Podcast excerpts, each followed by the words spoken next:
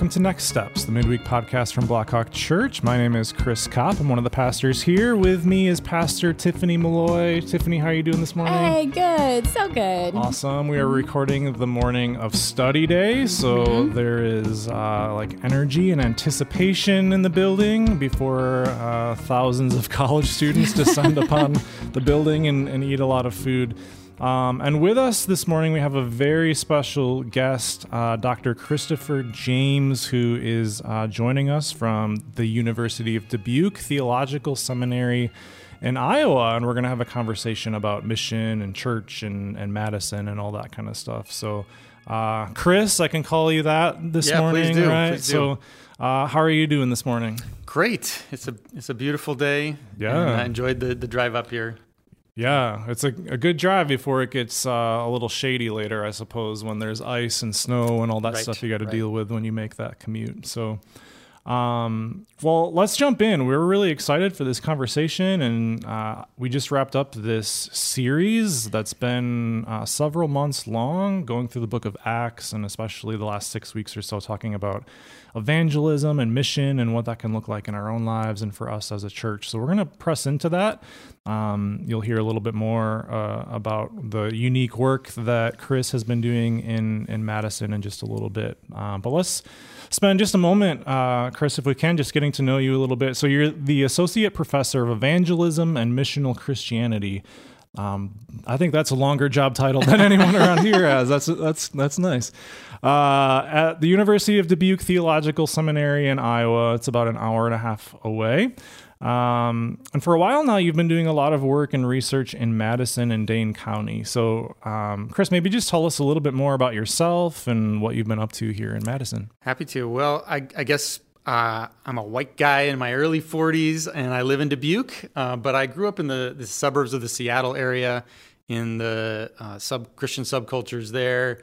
Uh, went off to Wheaton College, back to Seattle, working a church, down to uh, Fuller Seminary in Pasadena, and then up to the uh, church in the San Francisco Bay Area before um, heading to Boston, where I did PhD work. So, I mean, I I don't think you need my travel log so much as to share. I've lived in a number of these these bigger coastal uh, secular kinds of cities, and that's certainly part of my uh, formation. Uh, wife and a couple of kids. We, as you said, oh, a dog named Theophilus Monk. what a name! Yeah, well yeah, done. Theophilus, of, of, course, referring to the the, the Book of Luke, mm-hmm. uh, is written to dear Theophilus. Um, anyway, and yeah, so that that's where that's a little bit about me. My my work uh, at the seminary is I get to teach classes uh, at the sort of intersection of mission and culture and really love my work. Been there about seven years now. Awesome. Isn't there is there a band or an artist called Thelonious Monk? Is oh, that where the name yeah, comes there's, from? There's Thelonious Monk, who was an old jazz musician yeah. way back, and there's con- a contemporary uh, comedian named Felonious Monk. Okay. but uh, yeah, we just just love sort of the, the mashup there. Yeah. It's a Bernedoodle for anybody who has mm-hmm. you know nice. poodle mixes. Wonderful yeah. puppy, COVID puppy. So.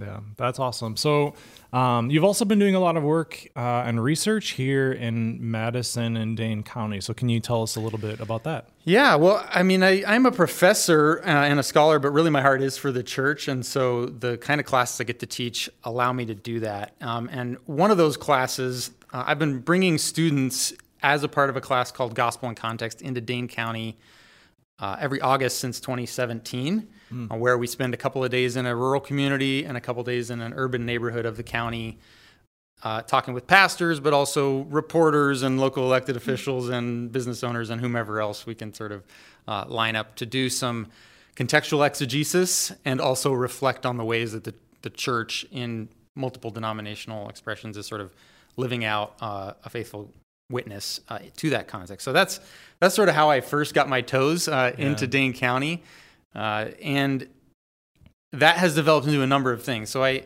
I've been doing this research, which you mentioned under the, the title the Dane Churches Project. With that class, collecting interviews along the way, uh, but also have done a fair amount of uh, survey work. So, uh, gave a report on sort of survey work that I did a couple of years ago just really trying to get a sense and this is this goes to sort of my overall interest is in not just what makes for a thriving church but what makes for a thriving ecology of churches in a place, uh, and particularly in a place uh, where there's a increasing sort of post-Christian um, or secular sort of uh, cultural vibe. So that research and that class have allowed me to sort of paint a picture of sort of the state of the church of Dane County rather than just all the churches. Yeah, yeah. Um, and as a part of sort of in response to that, and, and through a couple of Lilly grants, I've been involved in a couple of projects. I'll just describe them briefly here. One of them started, I think, in 2019 uh, and is called, maybe it was 2020, um, Missio Madison. Missio, of course, being the Latin word for sent. So, sort of this invitation to the, the church to see itself as having, having been sent to this place. And in Missio Madison, uh, we've been bringing together cohorts of missional practitioners, so some pastors, some some lay people, people in nonprofits, to go on a eight month cohort journey, asking the three big questions any missionary needs to ask: Where are we? What's God up to? And how do we join? Uh, so we've been doing that uh, now in our, our third cohort. We've had 30 something different folks from a really diverse range of churches um, participate in that.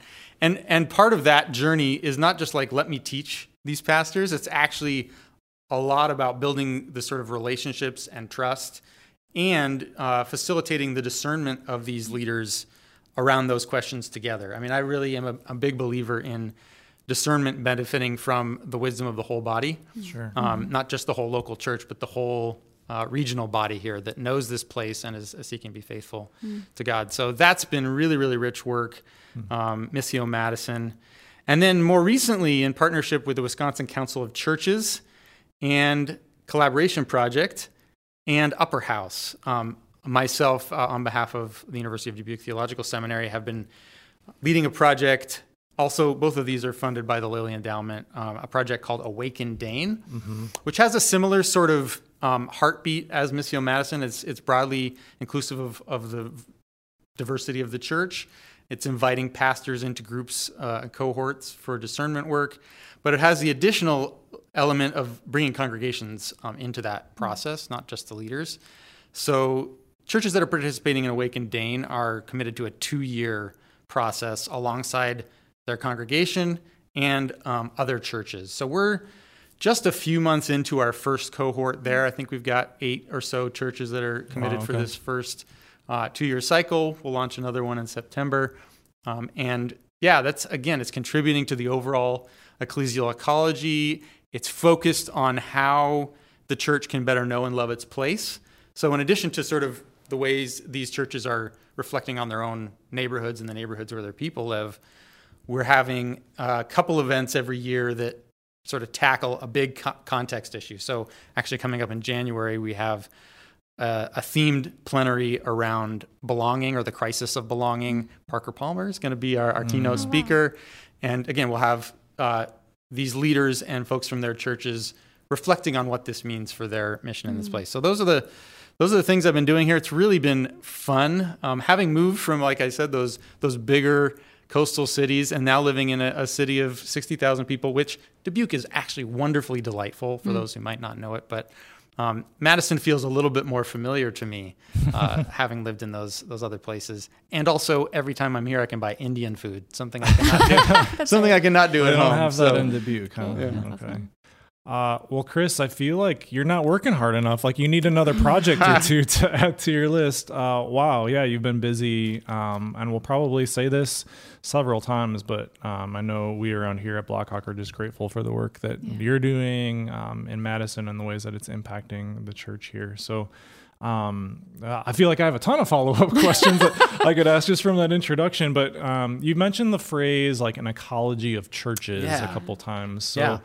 Um, what is it uh, in your mind, or what have you seen that like as maybe explain that a little bit more? But as we work together as Yeah. churches, Yeah. um, how have you seen that be more impactful than just kind of being in our own silos? And just speak more to that maybe a little bit. Sure, sure. Well, actually, we're in a, a really interesting uh, moment as denominational identity and strength declines, as uh, Christian affiliation declines. I mean, this is putting new pressures on sort of Christians of all types.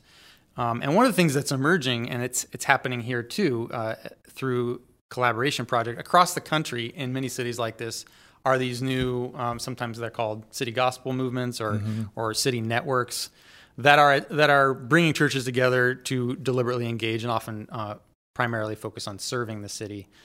So that's one dimension of what I'm what I'm thinking of. I mean, a lot of where I'm actually fo- my interest on ecclesial ecologies, as I call them in my writing, come from both theological and sociological sources. So I'm trained as a practical theologian, which means, in addition to sort of being rooted in uh, scripture and the theological traditions, I'm sort of better than an amateur sociologist, to put it that way. Um, and in so I'll tell you just very briefly about the theological roots. I mean, when Paul is writing to the church, he's writing to the church in Philippi, all God's beloved in this city. Um, he's not writing to that local congregation, this local congregation. He, of course, things were simpler then, um, but that really stakes out you know, sort of the, the biblical paradigm stakes out an, an understanding of what the church is based not on its local congregations, but both on, based on its place. Sure. So for me, theologically, the church is God's people in the place.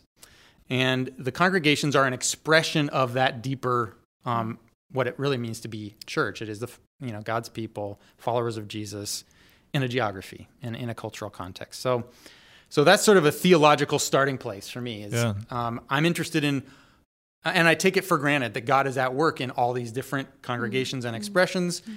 And of course, there are differences in irre- irreconcilable sorts of theological or, or sociological uh, ways they're coming at things. I'm not saying they're all identical or compatible necessarily, but I take it sort of as uh, an assumption that the Spirit's at work. These people, um, b- by and large, are doing their best to be faithful, and as a result, they are kin um, to one another, whether they recognize it or not in Christ. And so that's sort of the theological starting point. Um, sociologically, um, there's this whole uh, sort of subdiscipline of uh, institutional ecology that looks at the ways that organizations are related to one another. Um, the old paradigms are sort of thinking about how organizations, businesses are strictly in a competitive relationship to one another. Uh, an economy would be sort of the old metaphor for uh, how congregations are related to one another. They're competing for resources, etc. But a newer paradigm, and this is one that's uh, developed by one of my doctoral uh, advisors, Nancy Ammerman, is an ec- ecological model for understanding the ways that organizations or institutions are related to one another. And it actually, I mean, it fits much better for the ways that churches are related to one another. Um, and it, it introduces not only competition, but also symbiosis, uh, a mutual kind of uh, beneficial relationship that exists between those organizations. So those are that's sort of the big frame for me of why I, I think about uh, ecclesial ecologies in the midst of a period in which the kinds of things that have defined churches um, have previously been defining ourselves against one another. Yeah, yeah. You know, well, I saw this when I was uh, doing my research in Seattle. You know, the, the the evangelical churches define themselves against the progressive churches, and the progressive churches define themselves against Mars Hill. Um, you know, but and that was just a real clear sense of uh, contrast. But in in an increasingly sort of post-Christian or secular environment, um, those distinctions become less significant in, in contrast to the clear distinction between all those who put their faith in Jesus and the broader Yeah. uh, social environment. So it's both a timely for me sort of metaphor and, and a deeply theological and sociological uh, way of thinking about um, measuring the church. It also is sort of I'll, I'll just say this last thing. You know, there's there was several decades um, that have mostly kind of come to a close where a lot of the church was preoccupied with questions about church growth. How do we grow? How do we maximize our impact? Which which have tended to be sort of uh, just about the local congregation as an its own conquest or empire or right. growth, um, which again I don't I don't see as very helpful theologically. Um, and an ecological approach is a way that actually postures the pastor here to see the pastor there as an ally, as a colleague, um, as a coworker in the gospel, rather than as a, a, a competitor. I love that. That's uh, and I've heard you speak uh, a couple years ago on on some of that, and it was really interesting to see um, some of the key similarities and differences between churches in our area in particular, but also how we yeah we complement each other when we round each other out, and how we Yeah. can work together and all Yeah. that kind of stuff. We definitely um, need each other, and yeah, so appreciate Yeah. the the the kind of thought and the theology behind that and all that kind of stuff. One of the ways I've I've tried to articulate that is is to recognize that the gospel is more multifaceted and beautiful and rich in its in its significance than any one local congregation or theological tradition can express. Um, so I like to say, you know, we need all kinds of churches to make a, a manifold witness to an inexhaustible gospel. It's it's a way of saying, look, the the Episcopalians do something really well that's important that we don't do as well. And the catholics and and the baptists and the non-denominationalists and the you know all the the various uh, expressions they're saying something true about the gospel. They're manif- they're living out something true about the gospel that can't be done. One church just can't say everything at 10 um, the way that one church you know eh, so the the diversity of the church actually is a testament to the richness of the gospel from my perspective All right, you got to repeat that phrase again. What Oh, was sure. that? Yeah. Manifold. Uh, yeah, yeah, yeah. Um, we need all kinds of churches to make a manifold witness to an inexhaustible gospel. Oh, man, write that down. That's good. All right. Um, well, I'm going to shift gears a little bit and uh, again ask you to unpack something that you said earlier. So, you wrote a book called Church Planting in Post Christian Soil, where you studied how churches were engaging uh, the post Christian context in Seattle. That was a term, post Christian, that you used a little Yeah. bit earlier. Um, so, according to a Barna study, this is something we've been talking a little bit around here about at Blackhawk and um, in some different meetings. Uh, there was a study from Barna in 2019 that Seattle was the 10th most post Christian city in America, but Madison came in uh, at 11th, just one spot behind Seattle, which I think a lot of us were surprised by. Um, so, can you explain what are we talking about when we use that term post Christian? Sure, sure. And I use it in the title of my book, so I, I ought, to, ought to be able to say what I mean by it. Uh, it's used in various ways uh, and sort of loosely often. It doesn't it doesn't only mean one thing, but it broadly refers to sort of the the recognition that um, the people and places of our country are not as Christian as they used to be in terms of uh, what sociological sociologists measure, which is belief. You know, belief in certain particular Christian things has been on the, the decline. Practice, so going to church and doing other, uh, you know, Christian things has been on the decline. And affiliation, which has really been the most significant uh, and steepest decline. So that'd be sort of the corollary to the rise of the nones, or the, the Yep. non, um, the, the nothing in particulars. Yep, the. N O N E. That's right. Yeah, thank you no, for- no yeah. religion, not Yeah. the N U N. The Catholic unaffiliated nuns, would so, be yeah. really the, the, the way sociologists tend to put Yeah. it. So recognizing our place as post-Christian is a way of saying, look, things aren't the way they used to be, um, and the defaults. and There's another phrase that sometimes gets thrown around: post-Christendom. Um, which is more complicated, and I won't unpack it all the way, but is a way of recognizing we're sort of in a different phase or era of the way the broader uh, culture is related to Christianity as an identity or institution. Uh, and one way I, I mean, I think about this is whereas in some places in the country, maybe the South, um, and in many places of the country 20 years ago, 30 years ago, being a Christian came with some social cachet. Right. Um, in many places in the country, Madison and, and more secular places, um, you're, you're now at a net zero or a negative sort of cachet or um, sort of social capital uh, in the broader culture if you are identified outspoken as a Christian. So that's that's a significant shift. Um, in the Barna research, though, just to, since you raised that, Yeah. they're measuring a specific set of criteria, which are mostly they're they're really just measuring things that are more or less secular. So, um, 16 criteria, including things like: Are you an atheist? Have you never made a commitment to Jesus? Have you not attended a church in the last year? Or have you not read the Bible in the last week? So they've got all these criteria.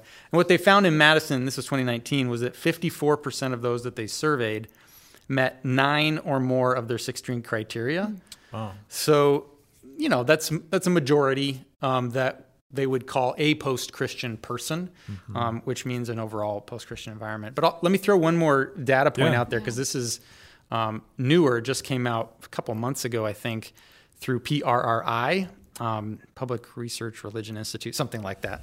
uh, and they did uh, the U.S. religion census. So this is 2020 data, just came out, and they found that in Dane County, uh, 40% of residents are religiously unaffiliated, which yeah, that, that might not come as a shock to folks here. You know, if, if you know your neighbors, you know the, your colleagues outside of the church, uh, but that's compared to 23% overall in the U.S. Wow. So- okay. Madison is much less religiously affiliated than the country as a whole. Um, and that's basically what you'll see is a lot of the sort of spi- there's there's a lot of variation, regional and especially urban um, variation on sort of the percentages of the unaffiliated. So for that reason, I would say yeah, Madison is uh, sort of leading edge of that post-Christian sort of trend. Uh, so yeah. Wow, interesting. As we kind of continue, what do you, how, just like, for, you know, the normal listener, um, what does that mean for like five years, 10 years, 15 years down the road? What are, what will that, how will that play out? And what are ways that we can begin to, yeah, continue to learn and engage our neighbors in a way that reflects where they're really at? That's that's a great question. I mean, what it what I anticipate, uh, frankly, is that that number will probably keep creeping up. It will probably reach a plateau at some point. It's it's not like we're going down to zero. Um, you know, this is sort of the the old secularization thesis: is that basically religion will die. Um, there's some um, you know some data that suggests that 40% actually might be sort of the generational plateau. Um, but of course, certain areas will have higher higher numbers than others. I mean, I think broadly for ecclesial ecologies, it means there will be a lot of churches closing, uh, continued denominational decline, and with that, um, and this is what's actually exciting to me, um, a wide scale reevaluation of how how we ought to be uh, God's people, how we ought to do church, for example, um, and I mean, yeah, a whole set of questions that lead to a, a lot of actually promising innovation. So this is why, when I did my research in Seattle and have come now, you know, to Madison, I'm trying to figure some of those questions out about the broader U.S. context by looking at places that are a little bit further down the line. Um, and I, I do think, I mean, Seattle's probably a couple clicks ahead of Madison uh, as far as going down the line, but I I think I mean there's other trends happening too. For example, I mean this is relevant to Blackhawk. Uh, fewer people are going to church altogether, but the people who are going to church are more and more going to big churches. Um, and so there's, there's a degree of consolidation. Um, there are, of course, other other things related to that. Uh, but th- as far as what it means to sort of live out, I mean, you can no longer just take for granted the sort of ways that the broader culture this is another part of the sort of post-Christendom or post-Christian realities, uh, especially in places that have a legacy of religious identity. Madison does, Seattle doesn't. I mean, Oh. Catholic and Lutheran identities are a big sort of part of the water here Sure, sure. for those who are who've been here more than five years. You know. Um, and with that kind of imagination, you sort of expect and anticipate that the broader cultural environment will, will more or less train people in or support people in broadly Christian values or attitudes. Um, that's less and less the case. And so, on the flip side, churches and, and Christian households need to be more and more deliberate about how they are um, doing more than the Sunday gathering, right? How they're forming uh, a world and a social um, environment in which to raise people up, uh, not only with sort of an awareness of what Christians believe, but like an, a social environment in which it's plausible to believe it. Uh, this is something Charles Taylor in A Secular Age is, is sort of pinpointed on on the this point in human history has actually never happened before, where mm. uh, all positions of belief are fragile, and belief in the transcendent was just another option like any other. Mm. I mean, mm. most cultures around the world and throughout most of human history, the transcendent in one form or another has been sort of taken for granted, even though a few people would sort of have an al- you know alternative idea. Anyway, so those are those are big, big sort of contextual Yeah. things. One of the things that some of us have been talking around here is about this attitude shifting from like come and see, hmm. like come to a church building. Yes. and see us worship. Yeah. You know, we want to invite friends to a church building, which, you know, can be definitely good.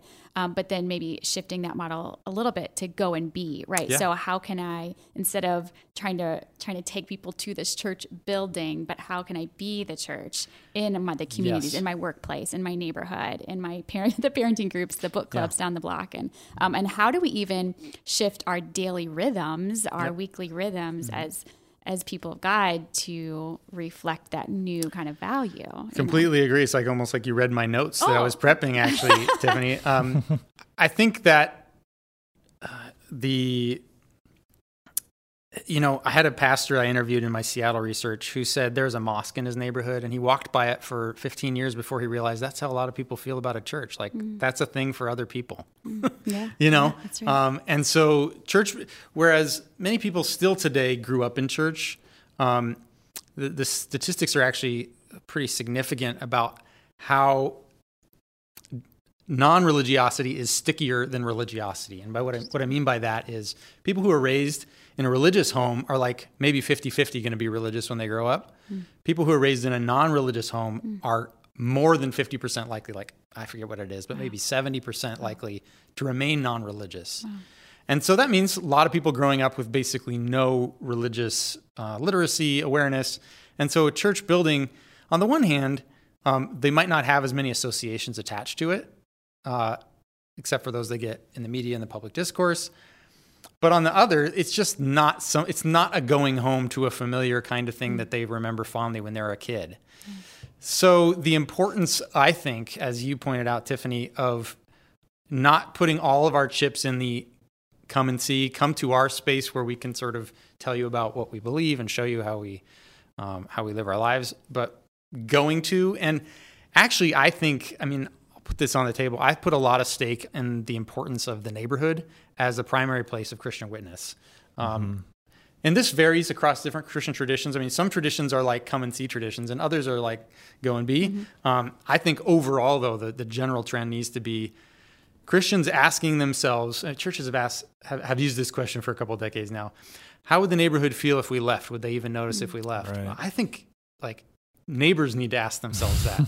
if all the Christians in this neighborhood moved out, would anybody care?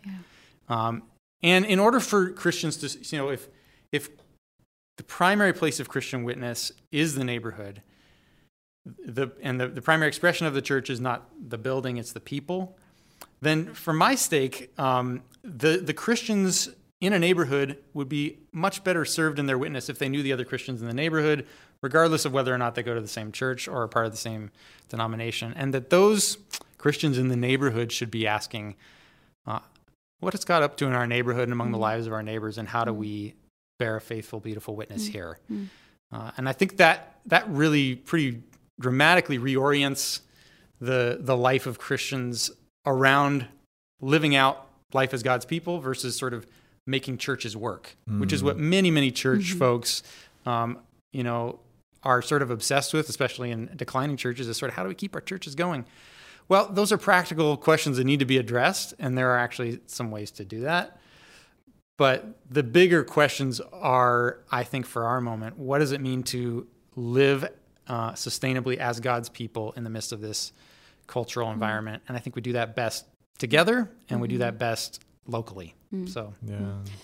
Uh, Chris, I'm curious, have you seen any differences in your own kind of research or as you've been doing even some of this stuff with your students between like Madison as a city and some of the surrounding more rural areas, specifically when it comes to some of this idea of um, Madison being pretty post Christian Yep. and a, a little less religiously affiliated, all that kind of stuff? Any kind of differences or distinctions that, that you've seen? Sure. Well, I didn't. I haven't done my own polling on this, um, so I'm sort of extrapolating from what I know of uh, other regions and you know data in general.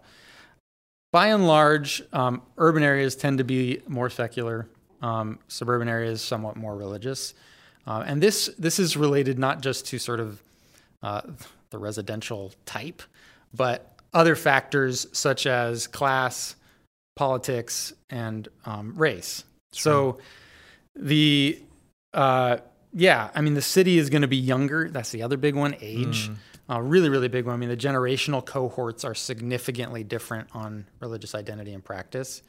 So I think if you put those layers over politics and class and age, especially, that explains a lot of the difference. So yeah, there would be a difference um, between the overall sort of religiosity among folks who are living on the isthmus versus Sure, those sure. who are living in Middleton. Um, and you know, again, some of that the the I'm not going to get overly political here, but there's been this sort of realignment of politics since the, the 80s, the 70s, which has more or less meant that folks who, who tend to be um, white suburbanites are more likely to be right of center politically, and people who are right of center politically are more likely to be religious, mm. um, just across the map. So that that does shift things. But even in uh, you know, like Madison suburbs, the, the numbers are not going to be. Um, it's not going to be the sort of well, we're the Midwest, everybody's kind of pro religion. right. I mean, if if folks know their suburban neighbors, that's not really yeah. uh, how I would. I wouldn't draw the uh, difference that starkly. Mm-hmm. Yeah, that's good. So yeah, maybe to bring things full circle a little bit, um, bring up this discussion about post-Christian because I think that might be surprising to some of us that we live in this context where, um, yeah, where some of the things that you described are are true. I know, like at least me growing up in this area and in the Midwest, um, we have the sense that like, oh, we're like we're Midwest nice and everyone's pretty yeah, religious yeah. and all that kind of stuff. But the reality is that the context here, where we live and in the place where God has planted us, has um, definitely changed over a number yeah. of years, and so that's really interesting to me for a lot of the reasons that you're talking about because we've more or less been doing church, so to speak, for mm-hmm. um, in the same kind of similar ways for yeah. a long time too. But if our context is changing and if our neighbors and our communities um, are changing, then uh, probably starts to look differently how we begin to engage them and try to try to bring the good news, but just be be a church and be a faith community in in these contexts, given the changes. So yeah, I really appreciate you drawing um, some of that kind of stuff out. Yeah, you know, the Barna data. So we were talking about the 2019 data. Two years earlier, so in 2019, Madison was 11th most post-Christian, mm. but in 2017 it was 17th. Interesting. So there there has been a, a significant change over the last, and, and, I don't know if the number has moved. They haven't uh, released any new data along those lines, mm. but a lot of this, I suspect. I mean, there are there's a broad disaffiliation, which I can talk about causes for that if you're interested, but specific to a place like Madison, uh, you all must know Madison is booming and it's especially drawing in a lot of sort of young up and comers, mm-hmm. um, which as an age cohort and as sort of a class cohort tend to be more non-religious. Mm-hmm. So the where where folks who um, maybe who have second generation, third generation Madisonians, like their their concept of Madison is true to how it was. yeah. um, but Madison is growing. A lot of people are coming here. A lot of people are transitory. Another major factor that goes yeah, with non-religiosity. Yeah. You know, the university students are shaping that overall um, char- the character, the religious character, mm-hmm. and so this is one of the reasons why, after I had studied Seattle, and in fact, in that original book, I said this research is probably most relevant to places like San Francisco, Portland, Austin, Boulder, and Madison. oh, uh, okay. so I was like, oh well, I'm in Dubuque. I should go test test out how close I was, or what what yeah. what really um, what's happening in Madison. Mm-hmm. And there are a limited number of some of these sort of magnet cities for young people who are sort of upwardly mobile, and Madison's one of them. And so that's shaping the whole ecology. To your question earlier about, I mean, when I originally set up my interest in studying the whole county, I was partially aware of the heart, the stark divisions in the country between urban and rural settings. Madison um, represents sort of that uh, midwestern progressive city, and but the count the counties outside of uh, Madison, Milwaukee are pretty um, conservative, red, et cetera. And so actually, I mean, Matt, uh, excuse me, Wisconsin, uh, based on the research, I think it was Kathleen Cramer, uh, political scientist at University of Wisconsin Madison, basically it was sort of a um, early signal of what we saw in the 2016 elections, which really drew that stark division between the urban and the rural areas. Mm. Um, Wisconsin, so Wisconsin was like a test case of what was happening nationally. And I thought to myself, maybe Dane County can be like my test case of the test case because I'm only one person here. I can't research all of Wisconsin yeah, myself. Yeah. Um, but what I've largely what I've found though is all of Dane County is in the shadow of Madison. Hmm. There's a lot. There's people. I try to take my students to like the corners. How far out can I still be in the county? Hmm. But there's still a lot of people commuting in yeah, uh, and commuting out, and and so I haven't found there there are maybe a couple of these smaller towns that feel um, more sort of traditional, rural, conservative, religious, but not. It's not as strong a, a contrast as I would have would have guessed. Yeah, interesting. Um, well, Chris, as we uh, maybe start heading toward the end here a little bit, I'm curious. Um, you've been working with churches, especially in Madison and in Dane County, um, through these different projects for a while now. Um, and we've talked about like we we need to be changing how we engage with our neighborhoods and um, as churches and how we're training people and forming people and all that kind of stuff. So, um, what have you seen? What are some innovative things that you've seen individuals or groups or churches doing here in the Madison area, or maybe even when you were in Seattle and and, and studying things there? Um, creative or innovative things that they've been doing to yeah to engage people with the good news of the gospel to be a church community together Mm-hmm. to form people um, anything that you've been really excited about uh, in some of that lately Definitely, definitely. I'll highlight. I'll highlight a few. I, I guess I maybe want to first frame up this. You know, I've talked a lot about sort of the statistical declines and sort of like this can feel um, like oh no, things are bad and they're getting worse. Um, I actually think. I mean, with the Missio Madison cohort and with other groups, we spend a lot of time in Luke 10. Uh, in Luke 10, Jesus gives his disciples a different paradigm for seeing their context. The fields are white to harvest. And you should pray to the Lord of the harvest to send out workers into the field. Now go. I'm sending you. I mean, this that is just a, a exact flip of the way of seeing like things are bleak out there. This is actually a ripe moment. Um, now, Jesus gives his disciples no illusions that every door you knock on is going to be like woohoo. Um, certainly not. I mean, that's that's actually not even what Jesus's project is with his disciples. I mean, he's sending them out as sort of an advance guard to see where the, the kingdom's already welcome. Um, that's actually, I think, the kind of posture we need in this Yeah. season, which is uh, to be deliberately engaging. And I'll talk about some of the ways I, I see churches and Christians doing that. To be deliberately engaging in fresh ways beyond the boundaries of our of our churches, but not just in sort of a recruitment mode, like like you were saying, Tiffany. You know, it's not just invite folks to church, which is fine, and actually invitations still matter. Um, but actually, I would say not just a recruitment mode, but more so a discernment mode, as I was saying before. You know, how ca it is it is in I'm convinced it is in relationship with people who reflect the broader features of our context that we actually can faithfully discern an answer to the question how are we to be God's people for our time and place. And so as we, you know, engage, we go into, as Jesus says in Luke, uh, Luke 10, every, go into every town and neighborhood, every, every town and village. Um, our question is, how do we um, discover where God's kingdom's already ahead of us? Yeah. How do we then uh, live our lives in response to that? So some of the things I see happening as a way to sort of um, follow that call. A couple of things that are sort of programmatic, I suppose, and then uh, other things that are more organic. Uh, I really love the work that John Anderson, uh, former uh, Blackhawker, uh, is doing with Collaboration Project. As I mentioned, things like that are happening in at least 40 cities across the country. I'm doing another research study on that. Um, and one of the things that uh, is true colla- with Collaboration Project and in many of these other uh, networks across the city are things like the Adopt a School partnerships. These are a way that you know churches and even uh, smaller groups of churches are saying um, we're just here for the good of the city and. It's not sort of a, a bait and hook evangelistic, but it Yeah. is creating space for a kind of relationship and witness that doesn't currently exist. Um, a second major thing that I think is actually quite important, and you know, I wrote a book on church planting, so of course I'm going to say this.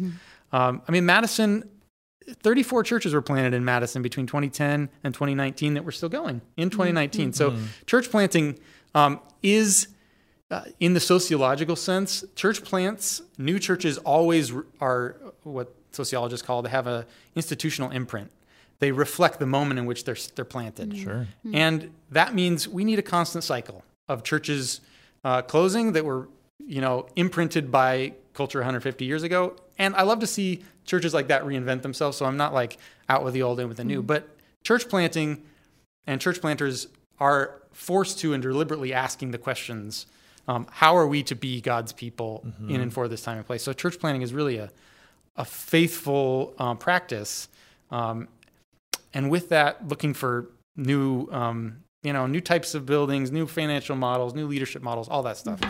So those are two sort of, you know, sort of structural program ways I've seen things happening. Um, I do think the the really big question related to evangelism right now is in our scattered and lonely society, how do we actually find ourselves in the kind of mutual relationships with people whom God is seeking that allow us to to even have somewhere to start, Yeah. right? Sure. Um, and so for us, I think that largely means how do we find either find and join or create the kinds of um, non-territorial communities in which it's possible for others. Uh, this is sort of the witness of John 17 and others for others to see uh, how we love one another. You know, how, the, I was just listening to this really fascinating podcast about how rare it is. There are basically uh, the evacuation of all spaces in which people know one another outside of their affinity groups. Um, and this is why neighborhoods matter so much um, from my perspective, because it's one of those places that people will still see value in creating that kind of community, even though they live in, they not, not only live in filter bubbles on their social media, they live in filtered communities um, in all their other spaces. So neighborhoods in some way, although they can be sorted class and, and otherwise, they, they still, still hold some promise there. So, um, so finding, joining, and creating the kinds of community. And so here's here are some of the innovations that I see Yeah, yeah. Uh, folks are doing along those lines. Um, joining neighborhood associations, uh, you know, or joining other kinds of groups. Uh, this is a big pivot, actually. I'll just say this: um, a pivot from creating to joining. Um, especially hard. I'll say this as someone who's worked at a couple of large churches. Especially hard for large churches to think about joining rather than creating. Um, but it is it is um, the testimony of Jesus's practice and his disciples' practice of hospitality was not always offering hospitality, it was just as often receiving hospitality. So he sends in Luke 10, he sends his disciples out to see who will receive them, not to go set up a ministry and see if anybody comes. Um, so, uh, so looking for where are the places where people might actually already gather, where we could be present, build relationship, Yeah. um, and ideally we do this in twos, we do this in threes. So there's there's a visible um, look how they love one another, um, as as John emphasizes. Um, so that's that posture of looking to join the community as guests. Uh, I'm thinking of a church. Um, pastor of this church is part of Missio Madison right now. That during the pandemic chose to move out of their building and move into homes um, and to to meet in neighborhoods. Um, and then their their larger gatherings are in parks. Uh, so you know there, there's kinks along the way. Like how does this actually work logistically, leadership, financial models? These are all really important questions. But that's an example, I think, of the kind of imagination that we need. Yeah. Um, and finally, I'll, I'll- another one. This is out in Monona. Pastor who uh, I brought my students over. He invited us, us over as part of my class, uh, and showed us that in his backyard, which was exposed to the neighborhood, so his backyard was exposed to the neighborhood. He had, he built this little smash burger hut, um, you know, where the, the smells and the sights and the sounds were evident to the sidewalk. Um, and you know that was a way of creating a space. Um, now he's that, that was a way of hosting a space, but it's it's a very different thing. Um, this is hard for church staff people, especially to, to get your head around, but very different thing to relate to a neighbor as a neighbor than it is to relate to anyone as a pastor or as a professional Christian or something like that.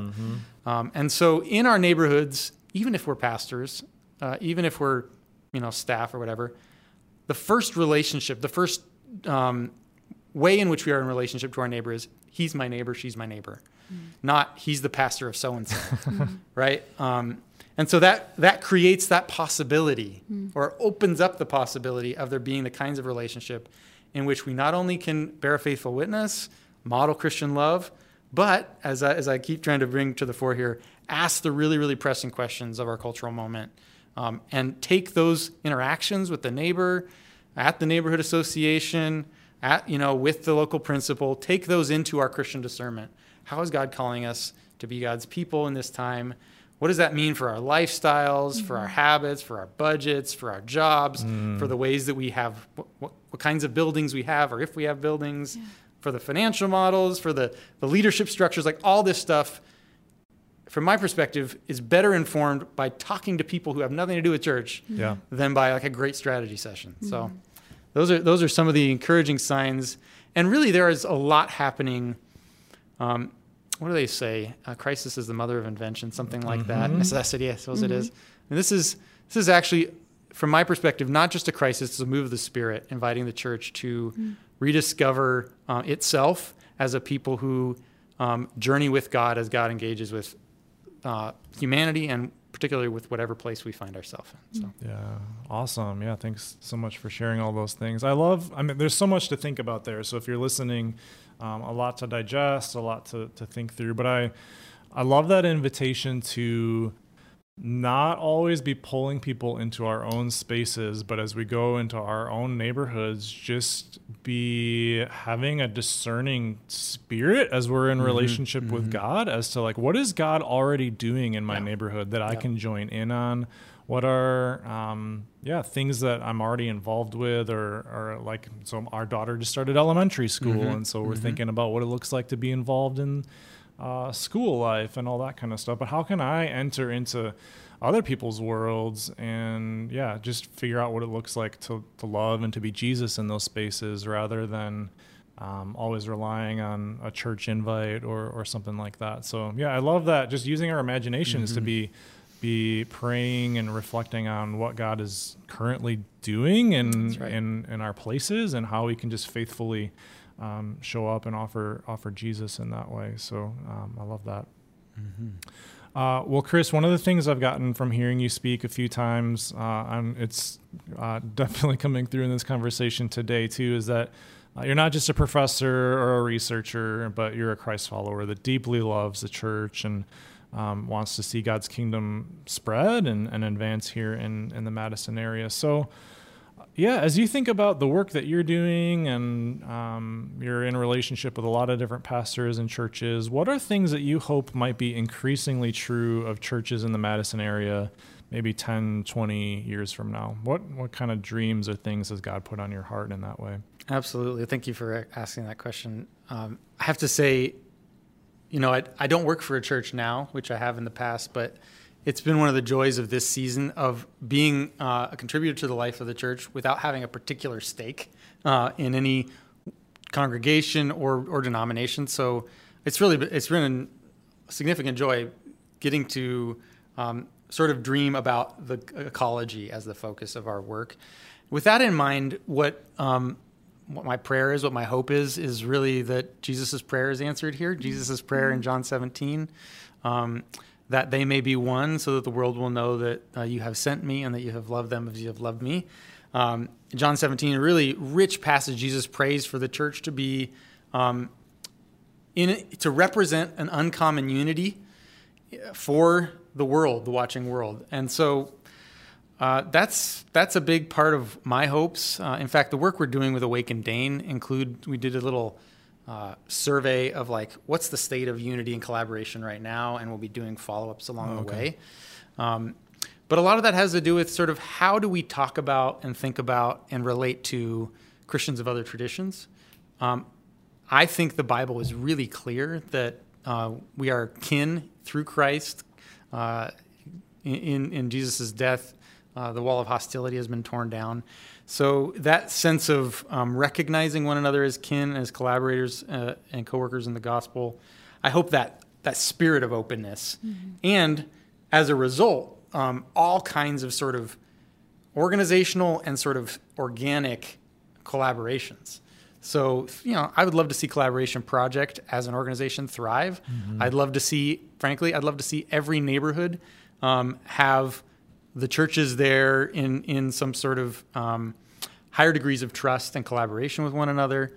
I'd love to see, you know, I'd love to see Christians on every block kind of know know one another, um, and and be entered into the discernment questions about what's God up to. How how can we we as neighbors um, bear faithful witness uh, here? Um, yeah, that's that's really the the big big thing. I I actually am quite encouraged. I mean, when I did my research, especially in 2018 and 19, uh, as I as I shared or you mentioned earlier, the polarization is pretty significant here as it is everywhere. but a lot has actually happened in the last few years.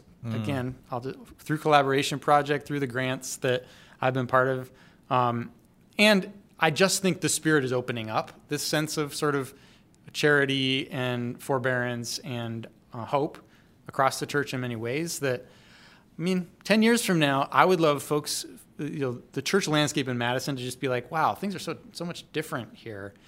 I'd love, you know, I I, I hope that uh, the same thing happens elsewhere, or that people are saying, "Gosh, the the vibe here among the churches is just so beautiful and refreshing." That's Yeah. how do we do that in our city or in our town? Uh, that all for all for that sort of uh, witness to. Well, gosh, we are we're in this hyper polarized moment, and uh, the world needs a witness of, of, of a gospel of reconciliation. Uh, too often, basically, our churches um, are just a, a replication of the divisions in our society. Yeah. Uh, but I think through focus on the local, through the neighborhood, through the kinds of um, co discernment efforts, uh, the church, not just in local congregations, but as an ecology, can give a different kind of witness and hold out the possibility of uh, beautiful community. Yeah, that's a beautiful vision. May may it be so.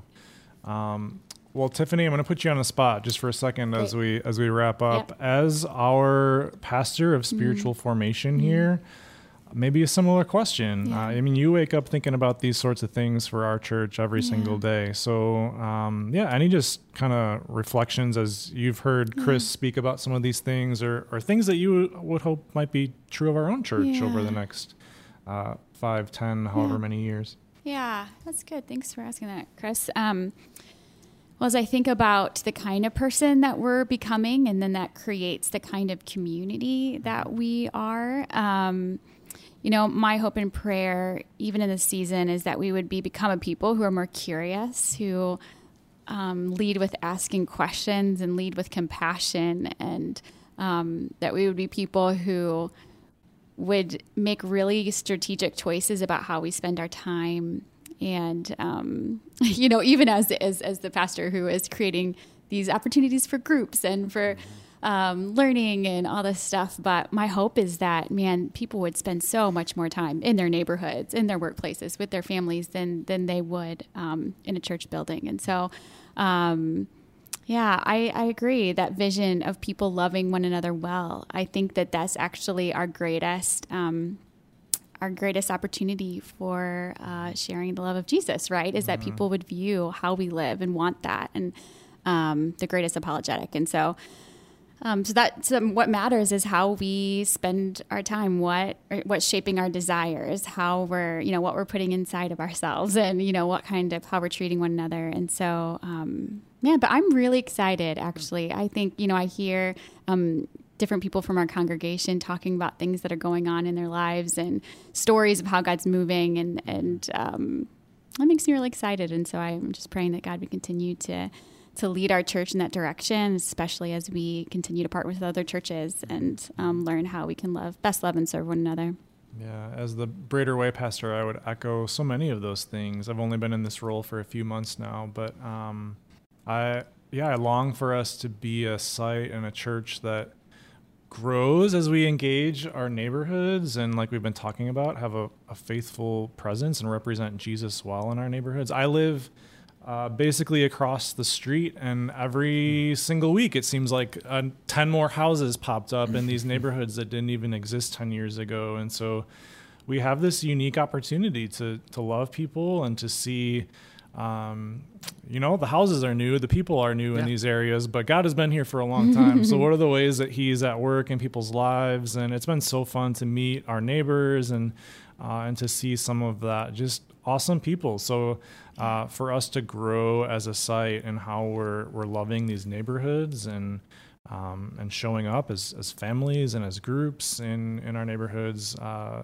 to, to represent Jesus. I'm excited for um, for what could happen with all that kind of stuff. Um, and hey, just quick plug. We didn't plan on doing this, but uh, starting at the very end of January, we are going to be going through the Sermon on the Mount um, as the teaching team. And so, and really, a lot of what Tiffany said is the reason for that. We uh, we haven't necessarily lost our beliefs as the American church, but we've lost our Christ-like posture as to what it looks like to to be a faith community um, in in the world around us. And so, we're going to revisit some of that and what Jesus talks about with those things. So, hope you'll join us for that. Um, well, Chris, I got one last question for you, but thanks so much for uh, for jumping in on this conversation. Um, I'm going to be thinking about all this stuff all weekend. I feel like we could we could talk for a long time about all these things, but uh, again, thanks so much for the work that you're doing and the ways that you're equip, equipping churches and pastors and in this area. I know our own church has benefited from that. We've um, participated in uh, many of the talks that you've given and um, things with Collaboration Project and all these different kinds of things. So, really, really grateful for that. Um, if people, Chris, are interested in learning more about any of those uh, projects that you mentioned with Awaken Dane or Missio Madison, um, uh, any of those different kinds of things, what uh, what can they do? Where can they go to learn more about that? Sure. Well, let me just say, Chris and Tiffany, thank you for this invitation. It's been really Yeah. fun and uh, grateful to, to partner with and um, see you all flourish as well. Uh, you can Google those terms, Awaken Dane or Missio Madison, if you want to know about those in particular. There's a website also for Dane Church's project, but probably the simplest way to funnel your way to any of those would be either through my Twitter handle, Chris B James, or uh, my website, chrisbjames.com. So those, are the, those are the simplest ways. All right. Well, that's easy. Um, well, let's uh, wrap things up there. If you have questions or you want to process with Tiffany or I or any of our different pastors um, about, yeah, what this could look like in your own life or your own family or your own group, uh, we've had some really fun conversations lately with um, some people in apartment complexes and, and different situations that are doing just amazing things to engage their neighbors, uh, people from all sorts of different backgrounds, and all that kind of stuff. And so it's been really fun just to be able to hear your stories and, and pray for you. So if that's you, uh, if there's anything that we can do, we just love to meet you and to hear more of what God has put on your heart or, or what you've been up to. So don't hesitate to reach out to either of us. You can also email us at podcast at blackhawkchurch.org as well. But we hope this has been helpful, a lot to think about. Um, Chris, thanks again for uh, for My pleasure. joining us and for being here. Tiffany, it's always fun. So always have a good rest of your weekend too. So uh, let's leave it at that and have a Merry Christmas, you guys. Happy holidays, and we'll see you in the new year. God bless.